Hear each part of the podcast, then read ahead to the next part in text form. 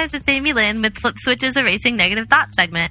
On each edition of Erasing Negative Thoughts, we identify one way of stinking thinking and show how it's more often than not either completely untrue or extremely exaggerated. On this edition of Erasing Negative Thoughts, we'll cover the thinking pattern known as overgeneralization. This one's a biggie.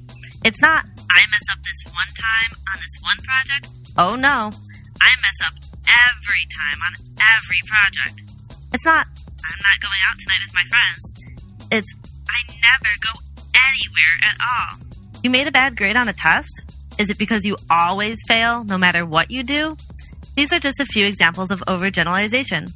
Overgeneralization occurs when you take one single event and infer from it a pattern of life that is almost always true, regardless of how much evidence to the contrary there is.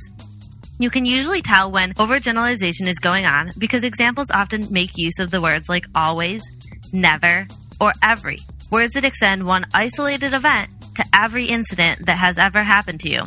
But overgeneralization is pretty easy to disprove. My mother never lets me do anything. Highly unlikely. I mean, she lets you go to school, she lets you take a bath, etc. Maybe not always what you want, but then again, who gets to do everything they want? You always fail? You formed a sentence to convey the meaning that you always fail. That's a success. By definition, you've already disproved that you always fail.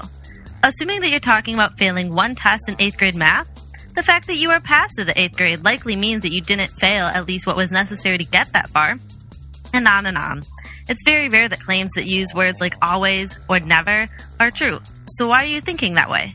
Many other distorted ways of thinking are subforms of overgeneralization, and we'll talk about those more in the coming weeks. For now, stop always beating up on yourself. You never give yourself a break. Hey, if you can do it, so can I. Join us next time for another way to start erasing negative thoughts.